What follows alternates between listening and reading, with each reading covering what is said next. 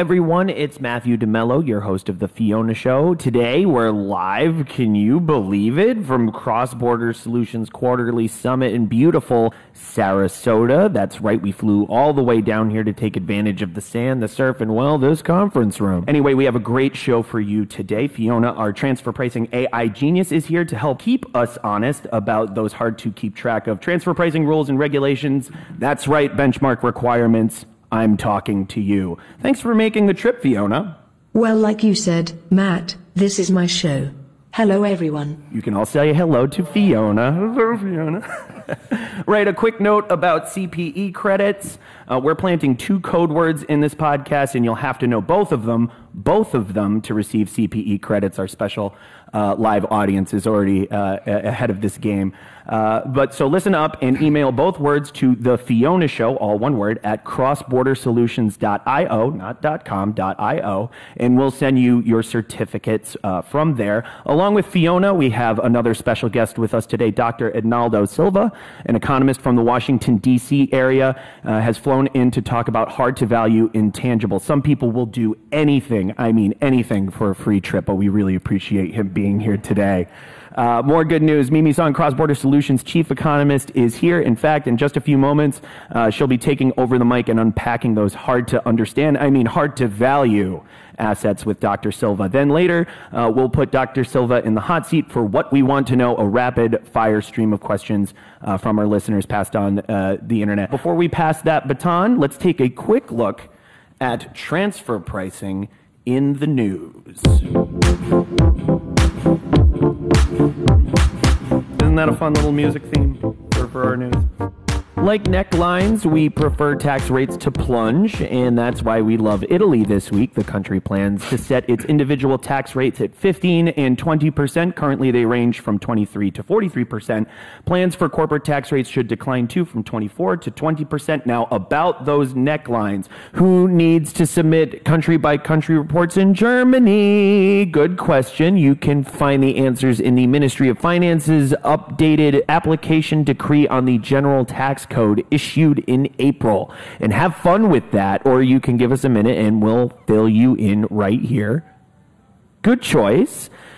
The short of it is you're a multinational company with a parent company in Germany, and your consolidated financial statements for the previous financial year total 750 million euros or more. Sorry, you're on the hook for a CBC report. Now, if you're an entity residing in Germany with a parent in a jurisdiction that isn't required to file a CBC report, then yes, you'll have to file on behalf of your group as well. And if you're a German entity with a parent in a jurisdiction that is required to submit CBC reports to Germany but routinely doesn't, oops, then yes, you'll have to cough one up too. That sounds like just about everybody, Matt. I think you're right, Fiona. I always am, Matt. That's why I'm here. She's a real sparkler. Anyway, uh, good news for Microsoft. After a long dispute with the Danish tax authorities in April, the Danish Supreme Court ruled in favor of the tech giant. The nutshell Microsoft Denmark APS, a marketing entity, provided marketing services for software licensed by Microsoft Ireland Operations Limited. That all sounds pretty straightforward, right? Unfortunately, not to the Danish tax authorities. In fact, they argued that since the calculation for the Denmark based company's commission didn't include revenues from the sales of get this products with pre-installed software the taxable income should actually be higher. See why we're talking about hard to value intangibles today the authorities also found fault with the company's transfer pricing documentation it was late and let's just say according to the authorities the arm's length principle wasn't exactly ironclad.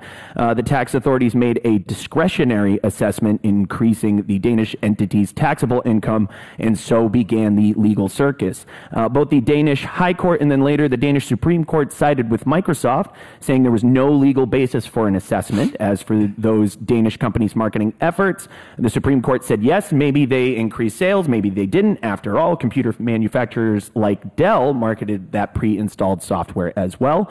No doubt the outcome was a relief for the brainy computer geeks. Now, only if they were smart enough to submit foolproof transfer pricing documentation in the first place. Note to multinational companies everywhere if you think the coronavirus has affected your bottom line, take a look at how it's devastated the economies of governments around the world. And where do you think tax authorities will look to make up for all that lost revenue? That's right, your transfer pricing. You can't afford to be non compliant, but then you probably can't afford to pay for an overpriced consultant who bills by the hour either. Oops, sorry, Big Four. We've got the answer. Cross Border Solutions AI powered transfer pricing software keeps you in compliance by preparing accurate, hyper localized reports that protect you from transfer pricing audits, penalties, and adjustments. And our technology is available for one flat fee, a fraction of what you'd pay a big name consultant. Again, apologies, Big Four. Stay in compliance and on budget with cross border solutions, AI driven transfer pricing software. It's no wonder we're the global leader in AI driven tax solutions. There we go again. I'm so sorry, Big. You know what? Wait, who am I kidding? Sign up for a free demo of cross border solutions transfer pricing technology today at xbs.ai slash TP. That's xbs.ai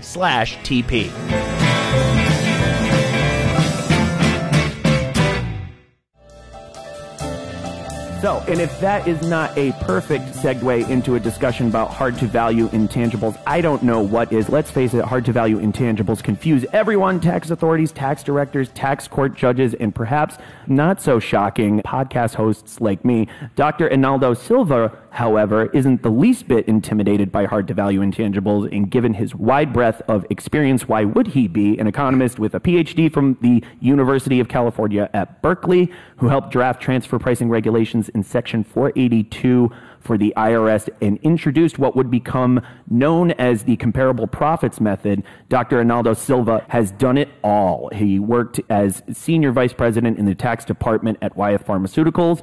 He's been a witness in several transfer pricing cases, and now as the managing director of his own company, Royalty Stat, an economic consulting firm with an expertise in calculating arm's length royalty rates, he promises to take the hard out of hard to value intangibles. Thank you so much for being with us today, Dr. Silva. Thank you. And now over to you, Mimi. Thank you, Matthew. So, before we get into talking about intangibles, really quickly, uh, Dr. Silva, let's let's introduce, let's get a little bit more information about you and, and your background. So, can you tell our audience a little bit about your career trajectory? Just give us a little more flavor. Yes. So, good morning, and thank you for inviting me to this event, and uh, thank you also for being a uh, client of Royalty Stats, uh, a database of uh, royalty rates. Um, I was an academic for, for 10 years. I taught uh, economics at the graduate faculty of the New School for Social Research. Then uh, I saw a, by happenstance, I saw a article at the Wall Street Journal that the IRS was looking for an economist who knew markup pricing.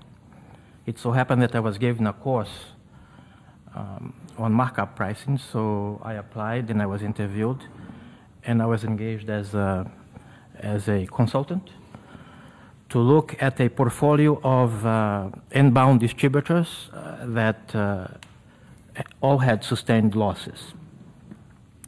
And in those days, under the 1968 uh, regulations, as you know, there was uh, three methods: uh, the comparable, the CUP, the comparable uncontrolled price, and two methods based on gross profit if you were an importer, it was a, a you know, resale price method, and if you were an exporter, it was a cost plus method, but the, the, the plus was over COGS, cost of goods sold. So I discovered on my research that uh, transfer pricing uh, existed not only uh, through purchases and recorded in and cost of goods sold, it also existed in operating expenses, primarily through management fees and uh, uh, royalty payments, outbound royalty payments, and also the deduction of uh, advertising expenses that was inconsistent with the function of the inbound distributor. And therefore, as a solution to this problem, I proposed a method based on um, operating profits because then you solve transfer pricing violations, whether it belongs in COGS or in operating expenses. And that was my entrance. And um, and transfer pricing. Um, the economists at IRS were my worst uh, detractors, but uh, then it came to the attention of national office, and uh, I was invited to become an employee of the Office of Chief Counsel in Washington, D.C. I was the first economist at the Office of Chief Counsel, and uh, because the lawyers did not know what to do with me, they gave me three functions. One was to, you know, to be a drafter of a of of the transfer pricing regulations, which was already underway, and that was a full-time job. I became also the first economist in the APA program, mm-hmm. which became the nursery school of the comparable profits method, which was this method that I had uh, introduced, and they also gave me four trials to advise uh, what used to be called uh, district uh, special trial attorneys. So I really had my uh, my hands full. Your hands full, absolutely. Yes. And then, you know, if for all those transfer pricing practitioners out there, I think the CPM method is 80% of the time now applied as the best method for almost all different types of intercompany transactions at this point. So you've clearly made your mark in transfer pricing, that's for sure. Yeah. But not only have you been on the IRS side, you've also been on the in-house side. You've also worked at a law firm, but your background is not as an attorney or a legal background. What did you do at the law firm? Well, at the law firm, I primarily did uh, uh, tax planning. Okay. And uh, at the law firm, I worked primarily with general counsel, that is to say, with issues, what if issues that had not uh, yet come to the board and it was not part yet of the tax, uh, uh, tax department. I have been very careful, knowing that uh, transfer pricing requires three kinds of expertise. It requires a special kind of accounting, which is knowledge of uh, financial uh, statements, uh, mm-hmm. primarily income statement and balance sheet. We don't really go to the cash flow statement. Uh, tax law, and of course economics. So I am very careful to not to trespass. And even though I have been working with lawyers or for lawyers since 1988, and also for accountants, I'm I'm very um, circumspect uh, uh, of, uh, of boundaries. So, so you stay in your lane as an economist, right? Yes, I do. yes. So, out of all those different experiences, what what do you think was your favorite experience? Did you like being with the IRS? Did you like being, you know, on the tax planning side, or or really as an in-house partner and collaborator?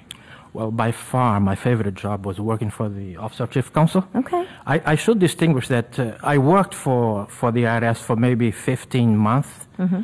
And I did not like that experience because I recognized that the administration has a disdain for public servants or, or public employees.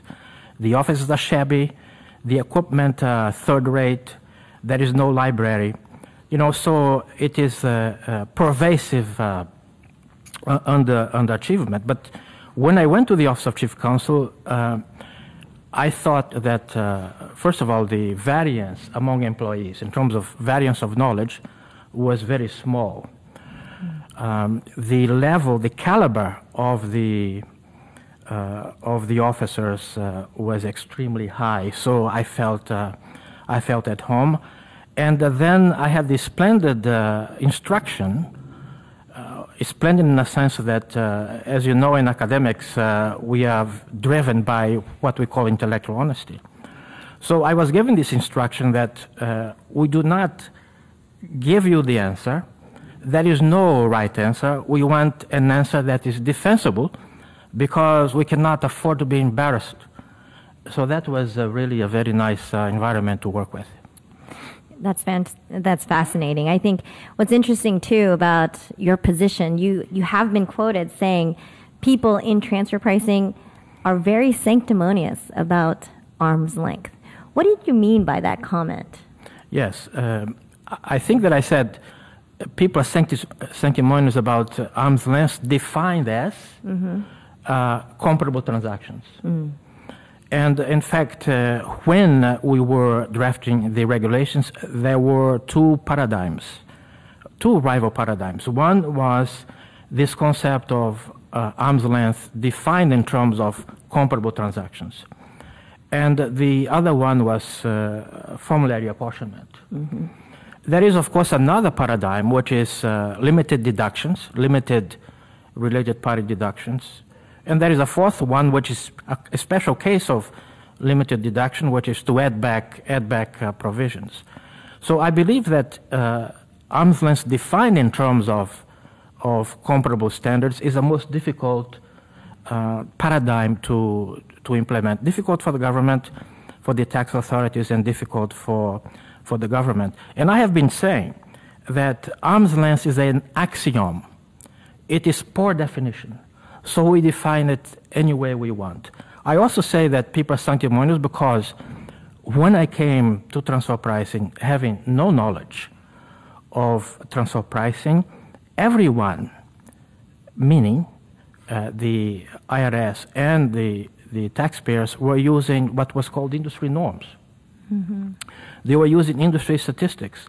So I was the one who introduced uh, uh, CompuStat to company financials and transfer pricing. Subsequently, I learned that uh, that company financials was used in uh, DuPont, mm-hmm. Uh, where the Berry ratio and the what became the BALRM were introduced as fourth methods, uh, like the profit split.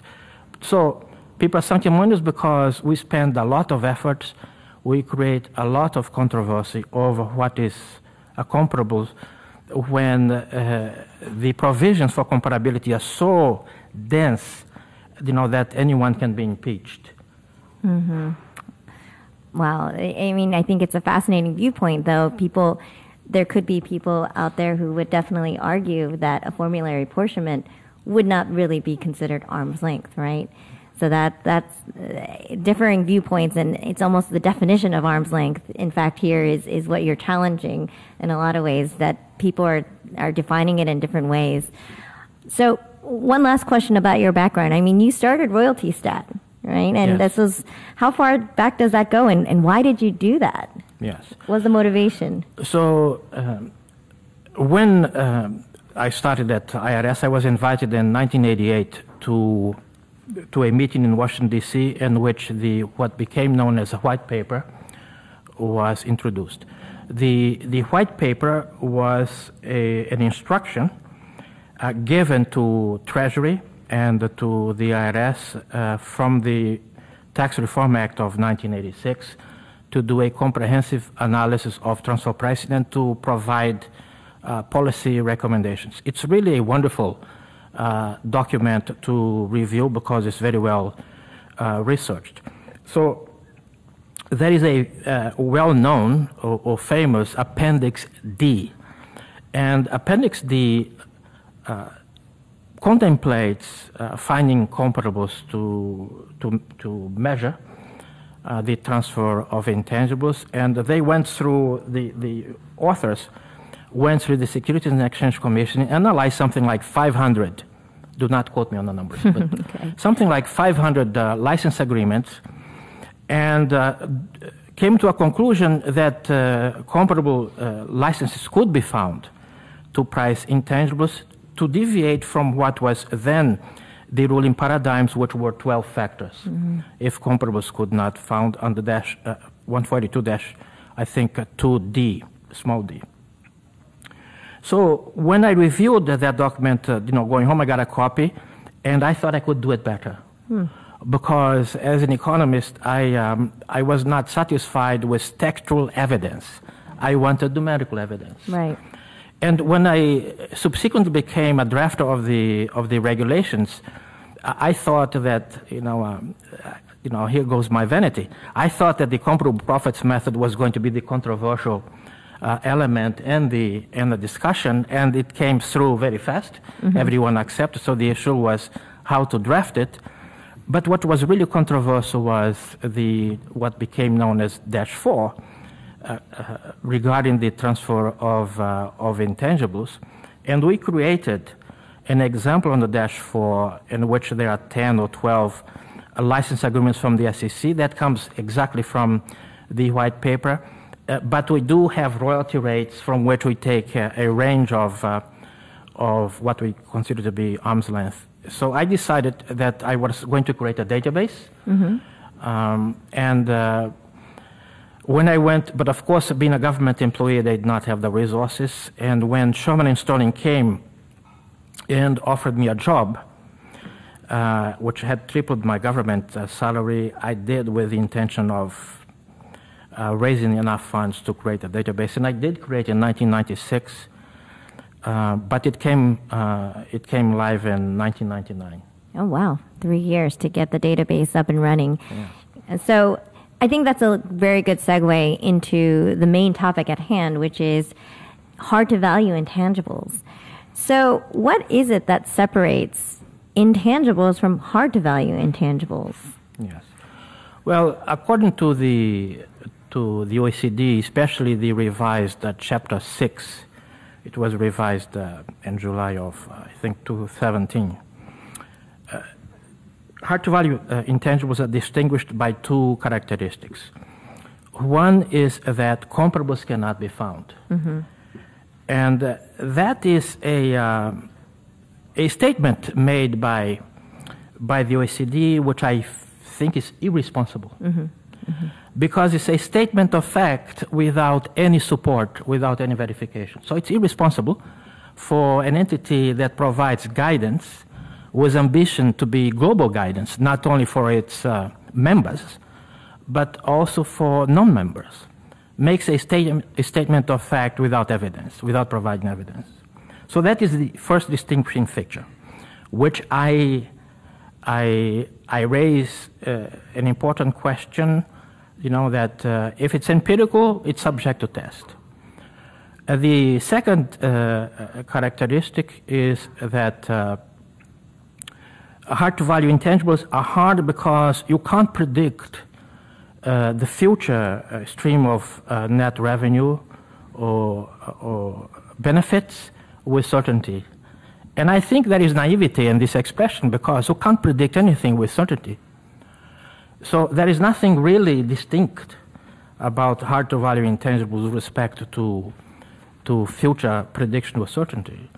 And also, I think what is uh, implied in this condition is a prejudice. And the prejudice is that the method or the implied method to value intangibles is through discounted uh, present value. And I believe, and we can discuss it further, I believe that this is the most, the most undesirable method that we can employ to, uh, to value intangibles because it's a method that leads to many uh, controversies, and we can go through, through certain, like Amazon, uh, and uh, uh, you know, to, to reveal the source of, of controversies using that method. Because there's definitely a lot of assumptions that are applied in applying sort of a discount cash flow model, and, Yes. and there was a lot of controversy even from uh, the the different tax authorities, like the IRS, came coming out with new me- ma- new methods like the income method, right, versus Yes. the acquisition price method, because uh, the this area of intangibles and valuation was clearly an area that was being challenged. There's no one right answer, right? Well, Medtronic is a case in which uh, reveals that if you have ambition to use the discounted uh, or the income method, you know, the discounted cash flow method, you went dire strait. Mm-hmm. Yep. And, uh, you know, that it's like the Veritas method, uh, the Veritas case as well, right? So not only Medtronics, but Veritas, there's so many different cases that were brought to court. But what happened as an outcome? The IRS challenged them and they, and, and, and the taxpayer won, Yes, yeah. right? It's, it's, it's, it's not a clear cut answer, even though the tax authority might be providing a certain level of guidance to tell the taxpayer this is the approach you should use. I think in that case, though, they were trying to apply it retroactively. right? Well, those cases are interesting because uh, in the Office of Chief Counsel, I got the idea, which I thought was quite clear, that uh, the, the parties involved in the controversy, meaning the tax authority and the, and the taxpayer, uh, have two burdens of proof. First, the burden of proof belongs to the taxpayer. But in fact, in, uh, in a trial, the burden of proof, in fact, not the juris, uh, shifts to the government. And there are two burdens of proof. The first burden of proof is for the taxpayer to show that the presumption of tax evasion is arbitrary, capricious, and unreasonable. So the taxpayer has to, to demonstrate to the court or in appeals that the adjustment proposed by the government is uh, unreasonable, does not follow the arm's length principle. And let us suppose that the taxpayer survives or prevails on that uh, claim.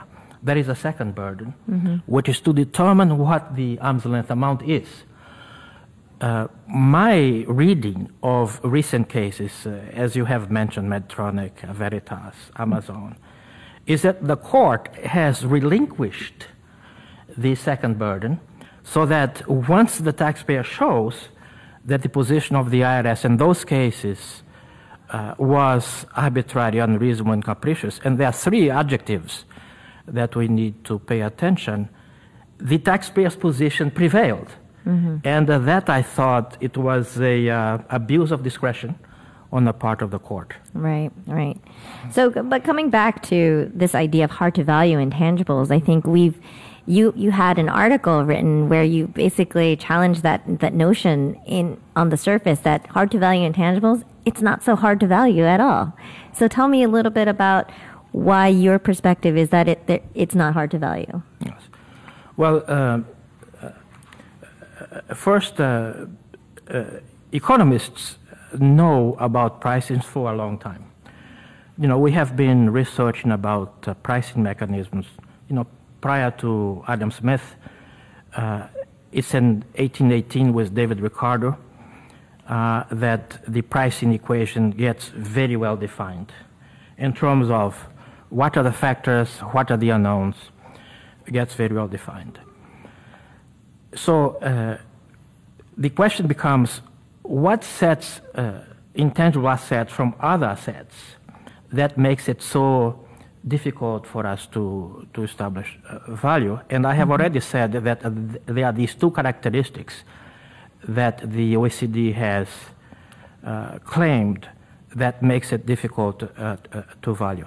When we go back to the Ta- Tax Reform Act of 1986 and the instruction to produce a comprehensive study of transfer pricing, there is already a recognition that uh, what they call high profit intangibles, for which they were so unique that uh, they required special uh, treatment, and the treatment was unknown, and we came, we came up with the, the CUT method and with the profit, profits uh, uh, split uh, method. Now, I believe that this concept that is hard to value is a misconception and principle because there are three ways in which we value any asset. And there is this presumption that uh, intangibles uh, are special kinds of asset because they produce high profits.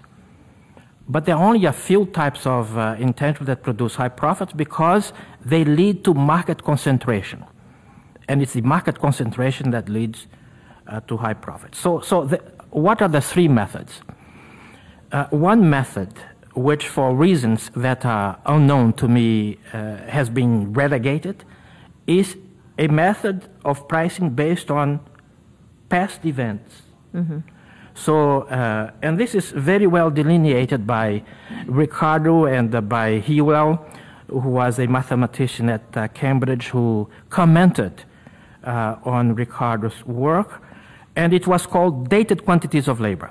So, and the economists today call uh, invent, uh, perpetual inventory method. So, if you have an intangible and you you uh, allocate the expenses attributed to that intangible, so at any given moment, you know, before launching, the price of that intangible is the dated quantities of expenses. I mean, the, the accumulated amount of expenses. And if you go to section 482-4 that provides for the transfer of intangibles, we have several examples dealing uh, with commensurate with income provision Right. in which we are measuring uh, potential uh, or profit potential, and the profit potential is measured by the accumulated amount of expenses uh, to produce that intangible. So one method uh, is to uh, price it based, and, and in one of my blogs in royaltystat.com, there is, I specify the mathematics uh, uh, of the formula to calculate the value of intangible using, uh, using the past, mm-hmm. past expenses. This, so the OECD and the US regulations completely disregard that method. And there is no economic rationale for that. Uh, it's simply ignorance that leads one to lack of memory, uh, that leads one to make that uh, terrible omission. Then there is a second method, which is the present. And that is you, you find uh, asset purchase agreements uh, and find the terms, and you, you, you, you find the price in that way. That is very difficult because you don't you, you have a lot of asset uh, uh, transfer agreements uh, pro uh, produced by the SEC, but there are very few dealing exclusively with intangibles. So that method is not promising. And then there is a third method which is based on projections, mm -hmm. and that is the favorite uh, method of the OECD and the US, especially when you go to the cost sharing cost sharing regulations. And uh, as I have indicated before, of course, it needs elaboration. It's the most perilous, you know, the, uh, method. It's not a method that economists are enamored with because it leads to, because the response, the result is so uncertain. Even if you can uh, project benefits, let's say operating profits into the future with confidence, which cannot be done because we know that as the future horizon expands, the area around your projection uh, expands like a megaphone. I mean, the area uh, of uncertainty gets uh, very large. And if you can ascertain with confidence the second term, which is the lifespan, you know, the mortality of the intangible, you still have a third problem, which is the determination of the discount factor. Sure. And, uh, and what happens is that the sensitivity of the value to small changes in the discount factor is dramatic. It leads to a lot of error. And that was the problem that the IRS had. One of the problems that the IRS had in the cases that we have cited. And the judge became uh, irritated, impatient with the fact that the IRS uh, did, economists did not do the what if with the, uh, with the discount rate. And what is happening is that everyone is using the capital asset pricing method to value intangible, and this is conceptually flawed. You know, so it is a method full of problems. Um, and my issue is that we should, we should go to the past, we should track the expenses of these intangibles, and you find the values are not so, A, hard to value, and they are not so inflammatory as everyone uh, thinks uh, they are. Well, what's what's interesting about that is if you are trying to anticipate future cash flows or or predict the future profitability of an intangible, wouldn't most companies rely on historical empirical evidence to in fact do the future projections, right? Yeah. So I think your first approach, the looking at historical numbers, and the third approach, perhaps the idea here is the best of both worlds, that those two need to converge in some way or, or shape. And perhaps that's going to result in a, a better way to value intangibles, right?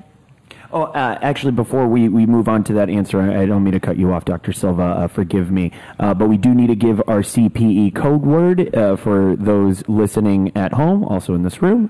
Uh, the CPE code word is dumbwaiter. And again, that is dumbwaiter for the CPE code word. Back to you, uh, Dr. Silva.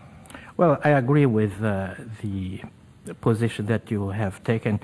What and what underlies my statements about transfer, transfer pricing is the need to have flexibility. Uh, reality is very complex. And you cannot provide solutions to a complex situation that a straitjacket uh, solution. So, you know, I mean, if you come and say, well, we should look at the past and you look at the future. As a matter of, of principle, I agree with the approach. What I don't like is inflexibility. So, for example, when I go back and I say, arm's length is an axiom, we can define any way we want to correspond to the reality that we want to measure. That's the flexibility that I wanted to, uh, you know, to, to introduce into the, uh, into the field.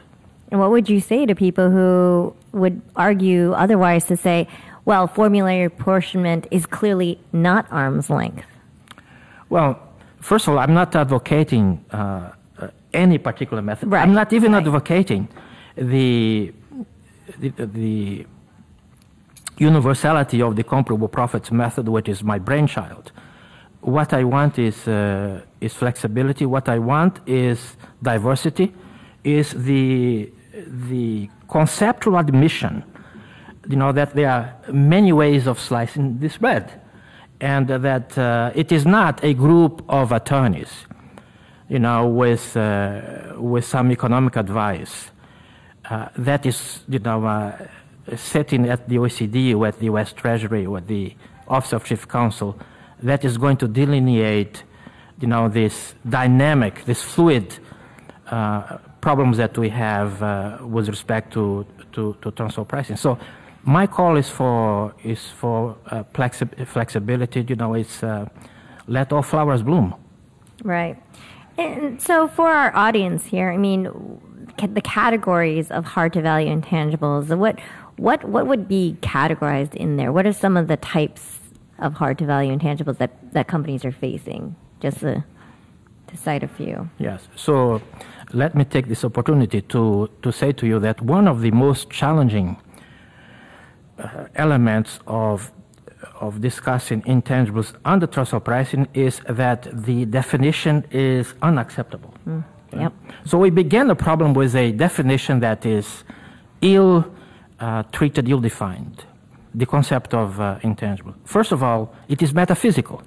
You know, I'm a scientist. I come after the you know, the Enlightenment, anything that smells of non-physicality, non-materiality is suspicious to me. You know, they say it's a property that is invisible, that cannot be perceived. It's metaphysical. So I, am inherently against it. Then it's defined in terms of a list of items. And uh, as you know, there are two groups, one that wants the list to be short, uh, and then there is another group that wants the list to be uh, to be large, and this group is prevailing. For example, to include things like workforce in place. Yes. yes. So we have a list, and uh, then we have this affirmation, which is interesting but vague, that uh, intangibles are, you know, uh, properties that uh, have substantial value independent of the service of individuals. And I wonder if this characteristic pertains only to intangibles or to other types of, uh, of assets. So it is a laundry list and says other items like what you find in the list. So it's very difficult to deal with a problem when the problem is, is ill defined, when the diagnosis of the problem is not, uh, uh, not well uh, specified. So then you have this claim, which is uh, imbued, it's incorporated, and the concept of intangible that intangible is a special asset because it produces excess profits. Now, if it's an analytical concept, I would like to see such a formulation. If it's an empirical con- uh, concept, I would like to measure it, and I would like to know if if this result, meaning that intangibles necessarily produce excess profits, uh, is time insensitive. It doesn't, you know, it doesn't matter if it's 10 years ago or 20 years ago. And if it's space is sensitive, it doesn't matter if you're in Germany, if you're in the US, if you're in Japan, if you're in China, if you're in Brazil. So we have a series of, uh, of to me, it's a hypothesis. Mm-hmm, mm-hmm. And it's a hypothesis to be tested uh, case by case, given facts of, uh, and, and, uh, and circumstances. I mean, in economics, we know for a long time, you know, since the work of, uh, of Bain in the mid 50s, that, uh, uh, you know, that if you, if you pick an industry and you stabilize the definition of how you measure profit and you scale it properly, and he thought profit over assets or profit over revenue were two, two scales. I don't like profit over assets. Uh, so you, if you stabilize the definition and you look at it over time to stabilize the number, um, then what you find is that uh, there is a variation of profitability in the industry. And when you try to explain the diversions between the high profits and the, you know, the mid, mm-hmm. when you try to explain the premium, the attribution given was to concentration, market concentration. Are you in a oligopoly? In the industry you're in a competitive environment. Mm-hmm. And we know this since 19, 1838 with the with the uh, work done uh, in France that uh, with the theory of oligopoly that that premium prices uh, were a function of the number of uh, participants and, uh, in, in, in, the industry. That's like economics 101, right? yes, I mean it's part of the textbook of no economics. No competition, you can yes. you, know, you can achieve higher profits. Yes, yes. returns. Yeah. So, so I think that, I mean, you look at my company, RoyaltyStat. I mean, RoyaltyStat is purely uh, an intangible uh, entity, but we don't make excess profits. And why? Because we don't have market concentration. So I think that there is, and in fact, in one of the interviews from which you took the quote about the, you know, hard to value uh, intangible is not so, it's not so, so hard. I make the point there is something in between, between intangibles and high profits and the between is the market concentration. Hi, I'm Matthew DeMello, and you may know me as the host of the Fiona Show Cross Border Solutions weekly transfer pricing podcast. And while I love to discuss transfer pricing, this podcast isn't the only place you can hear me doing it. Cross Border Solutions recently relaunched Transfer Pricing University, a live webinar series where you can learn about modern day transfer pricing, everything from methodologies to comparables to preparing documentation to meet country specific regulations. Good stuff, I know. Chief Economist Mimi Song leads the sessions. I just ask the occasional obvious question. Since our program is NASBA certified, you can earn one CPE credit for joining each session. Pretty sweet. So, what are you waiting for? Join us for Transfer Pricing University every Tuesday and Thursday at 11 a.m. Eastern. Classes are free, so now you really have no reason to miss it. Sign up at xbs.ai slash TPU.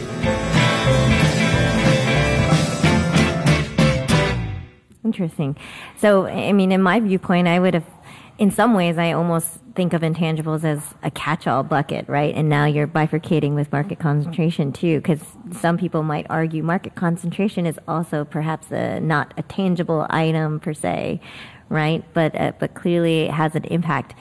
I, you know, when I think about intangibles as a catch-all, I think about it also in the context of um, financial statements. When when a company acquires another company, and pays a value for it, right? And, and some acquisition price.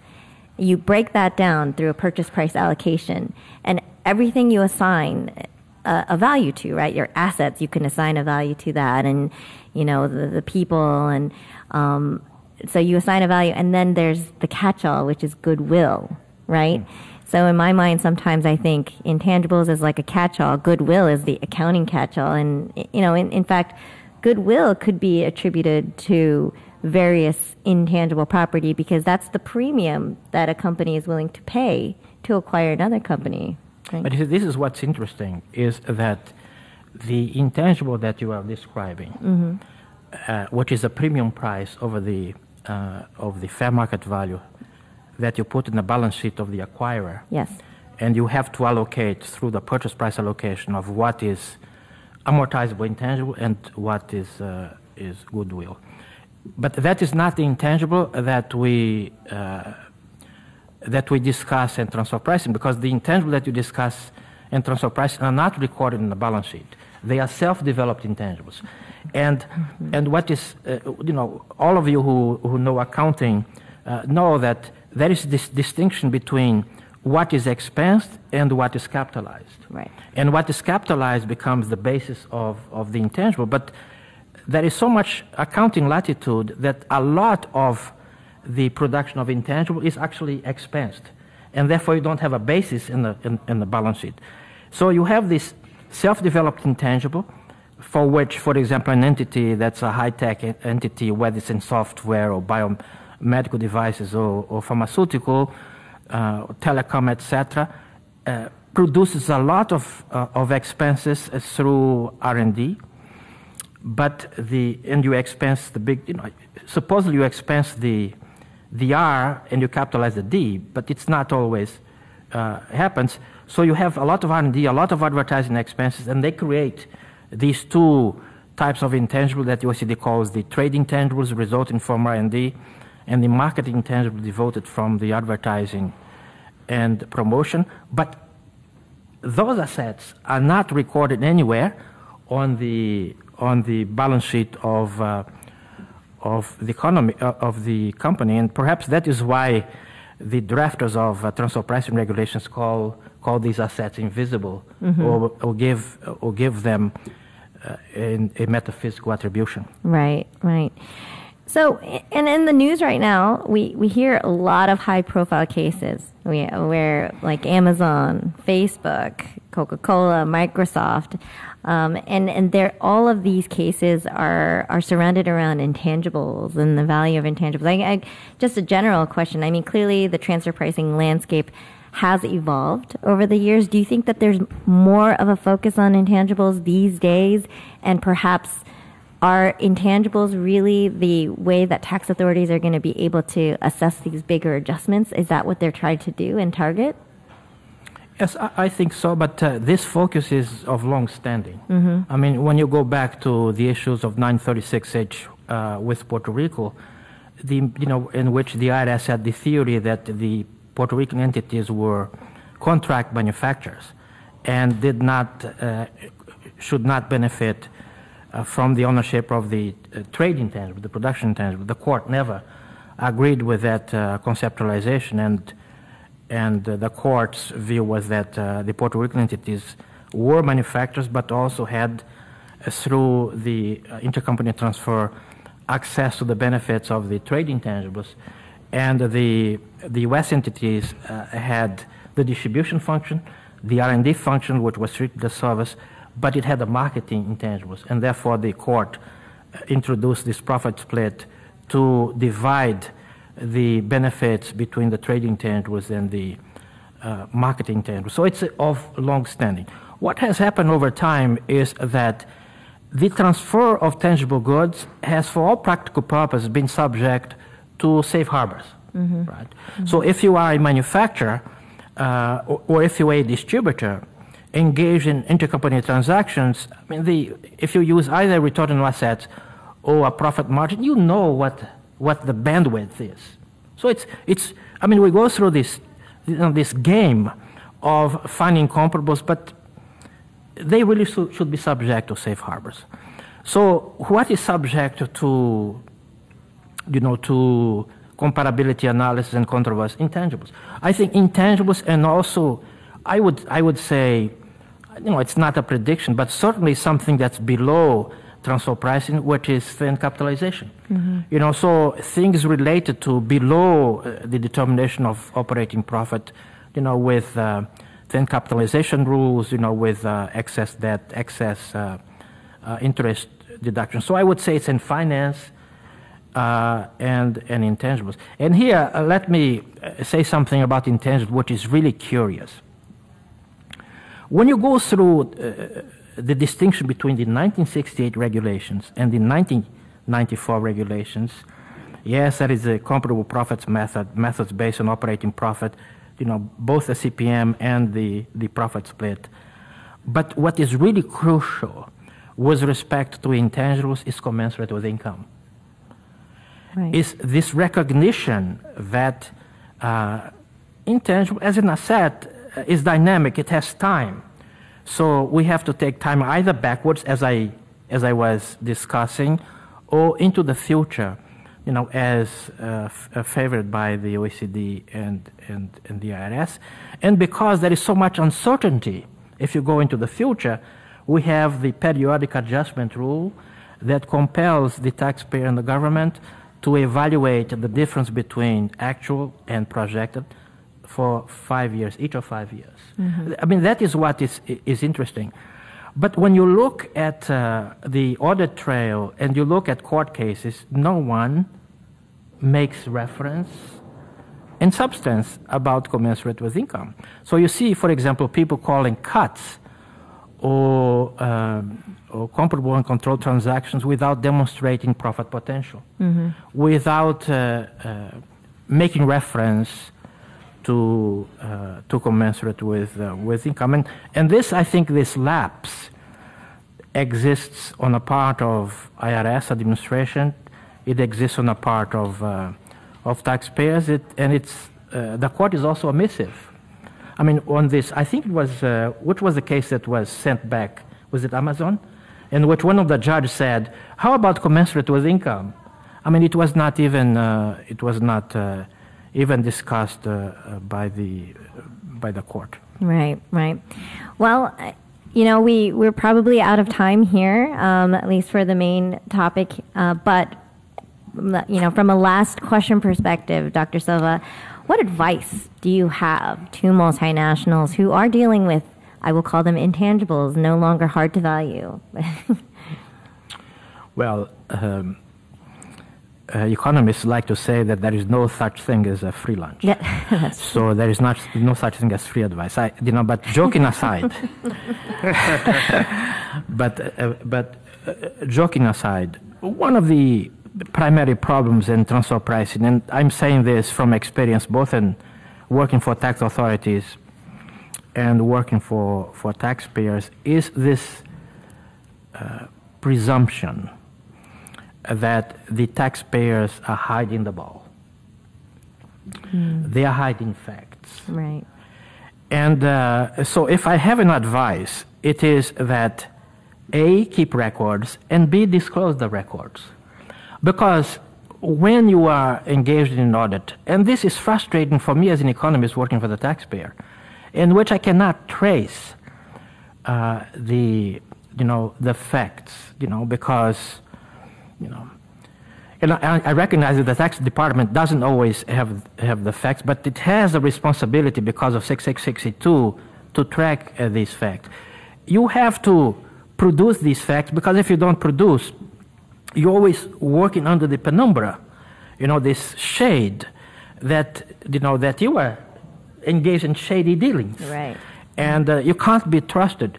And I think that in a discourse, whether it is your relationship between you know, your spouse or your children, trust is important.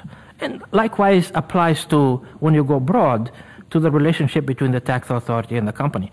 So I think that it's important for you to track, you know, for, if it's intangible, to track the expense attributed to the, uh, to, to the intangible and to disclose the information to the taxpayer and to, to, to the tax authority and to help the tax authority.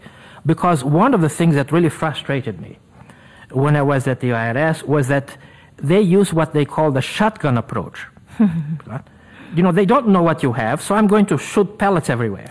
So you have IDRs dealing with many things, and then the taxpayer, you know, provides to use the inelegant expression truckload of information, which the IRS doesn't have the competence to, to analyze. Yeah. So I was extremely displeased with this approach because I always believe that whenever you take a problem, you have to think of it as an architect. You know, we're not spiders, you know, that we spin our webs without thinking. We always have to have a preconception to have an idea of the problem we're trying to solve. So I always wanted to ask questions that pertain to my model. So I, you know, I, you know, as an architect, I have to okay, the problem. So these are the facts that I wanted to to review, and after review these facts, I draw my conclusion. So I think that taxpayers can help the tax authority, can bring discipline to the audit by being less shady, Right. by being less obtuse, and by also guiding the the tax auditor to what the issues are important, you know, and and, and that transaction instead of giving this I don't know, you know, uh, playing with uh, giving the facts and giving more credence, you know, to this uh, uh, to this unacceptable behavior of uh, you know, shooting pellets and, and hope that you, you hit the target. Right, right. Well, that, that actually reminds me of a quote I heard once that basically talked about transfer pricing. And as a multinational, it doesn't matter if you're actually doing the right thing. It's the perception from the tax authority that you are doing the right thing. And with that being said, Matt, I will hand it back to you. A global pandemic, a grim economic forecast, feeling the squeeze, an R&D tax credit can help lower your burn. If you qualify, the IRS and some state governments will give you a tax credit equal to 10% of your company's spend on development activities. You can even take the credit against payroll taxes if you're in the red. All you have to do is claim it. So, what's stopping you? If an expensive application process is turning you off, sorry, now you really have no excuse. Cross-Border Solutions AI-driven R&D tax credit software eliminates the need for pricey consultants and allows you to apply for R&D credits all over the world for one low fee. After all, why should you have to spend your whole R&D tax credit on getting your R&D tax credit? It's your money, keep more of it with Cross-Border Solutions, the global leader in AI-driven tax solutions. Request a demo today, visit xbs.ai slash RD. That's xbs.ai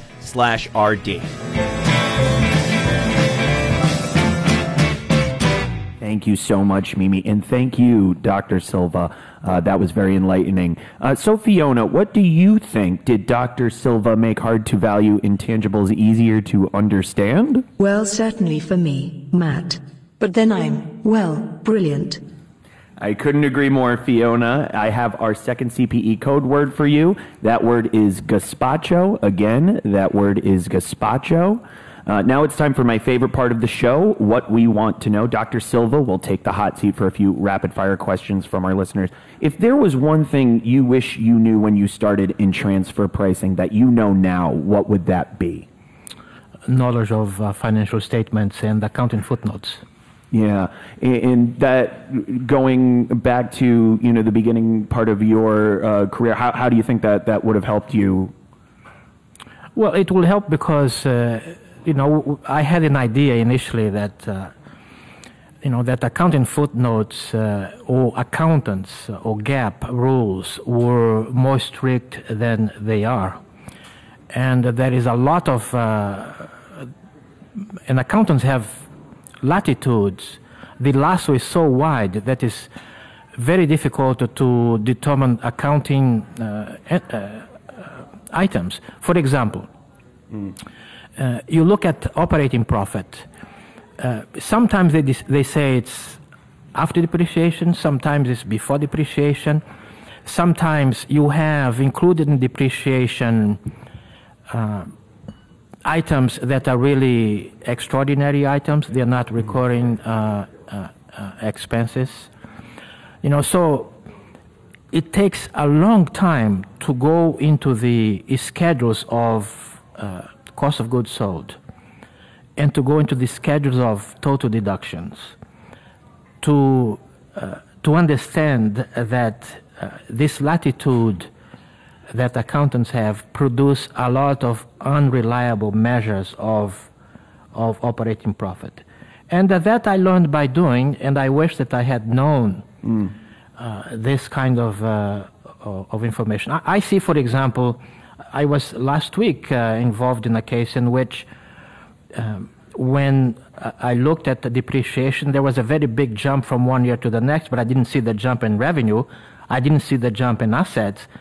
And you know, when I went pursuing, you had the impairment, over one billion dollars in impairment, uh, treated as depreciation. And I'm not an accountant, but as an economist, I would say that is a special, non-recurring event. Mm. So I would take it out of uh, depreciation uh, before uh, computing operating profit after depreciation.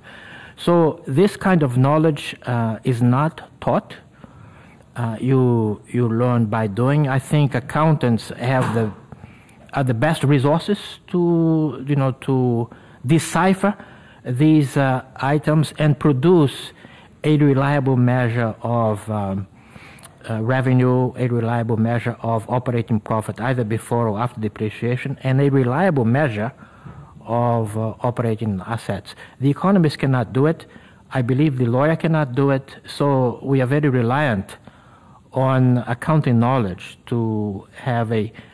It's a factual determination to have the facts straight as has been uh, the theme uh, uh, for, for much of our discussion.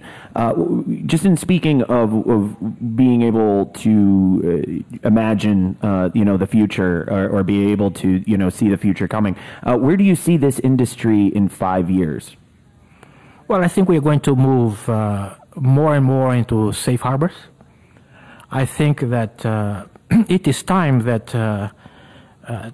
tax authorities recognize that we have so many potential comparables for manufacturing activities, so many co- uh, comparables for distribution uh, activities, and uh, we know what the range of uh, long-term profits, uh, normal profits uh, are. So I think that we are going to move towards um, towards safe harbors, limits and deduction. We already see this and the OECD guidance uh, with respect to thin capitalization rules, where we are moving towards uh, the concept of comparability to the concept of uh, limits.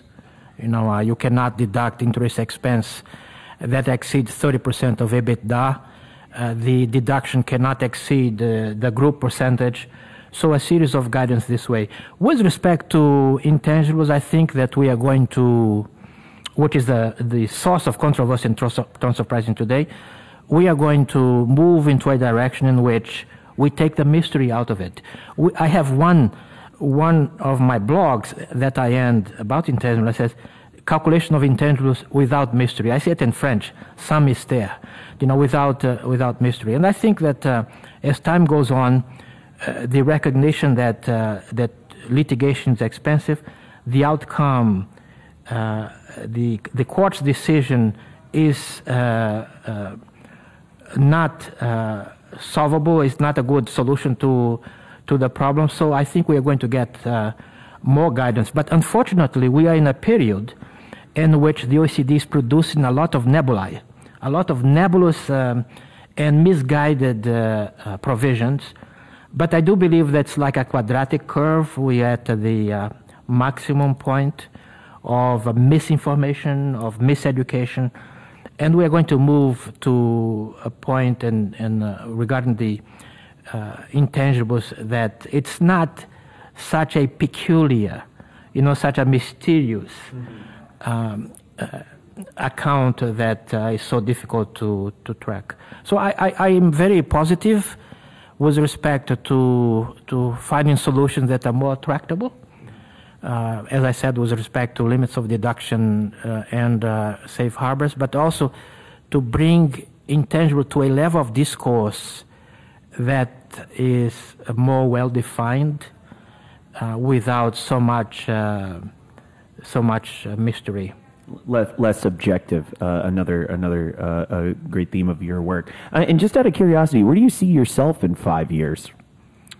Well, I see myself working in uh, in in five years. I see myself working for eight or ten um, or, or, or ten years. But I think that's not what. Uh, uh, I wish that you clarify further what you mean by where do you see, you know, because I see myself uh, married to the same woman, you know, having all the kids, you know. So, so tell me what you mean. Uh, I guess uh, where, where, do you see yourself in, in those industry dynamics? Yeah, as you describe. I'm doing a lot of work today with uh, what I call, you know, safe harbors uh, with uh, inbound distributors and inbound uh, uh, retailers. But, you know, I see that uh, my work is progressively going towards. it historically has been concentrated on, on, on intangibles. I think it's going to be further concentrated on intangibles. And if I were to divide the, the three stages of transfer pricing, one is documentation. Mm-hmm. Yeah. The other one is audit defense and the third one is litigation. And when you, you, when you think of the incidence of audit defense compared to the number of documents, it's minuscule. And when you think of the incidence of litigation compared to the number of documentations, it's minuscule. It's even more minuscule. So my work has concentrated on audit defense and on on uh, on, on litigation. So my prediction that those are going to decrease over time because, as I have said, because of the use of safe harbors, whether it is acknowledged or not uh, as a practical, and because of the the understanding that uh, intangibles are a kind of asset that, under certain conditions, can produce high profits, and under some other conditions, do not produce high profits. You know, they produce differentiation, but they don't produce a you know a high profit. So, I see myself in um, five years uh, working, continue to work in uh, in uh, in those areas. you know, my sense is that controversy is going to, the level of controversy is going to decrease. I think taxpayers have a lot to do, as I have described before, in terms of disclosure, helping the tax authorities narrow, you know, the field, um, bringing the facts to the table, taking the mystery out of the of, of, of the game. So I, am I'm, I'm very uh, optimist uh, yeah. about this field in five mm. years. And in in that case, uh, that about uh, uh, concludes our discussion on hard to value intangibles uh, for today. A special thanks to Mimi Song and Dr. Silva for being with us for our first live show. Uh, that wasn't so bad, right, Fiona? I tend to take these things in stride, Matt. Listeners, if you have any questions about transfer pricing or about this podcast, post them on our Facebook page and we'll answer them right here on The Fiona Show. And if you learned anything at all, or just like the sound of my voice, we don't blame you. Subscribe to our podcast on iTunes and get the scoop on transfer pricing every week. Until next time.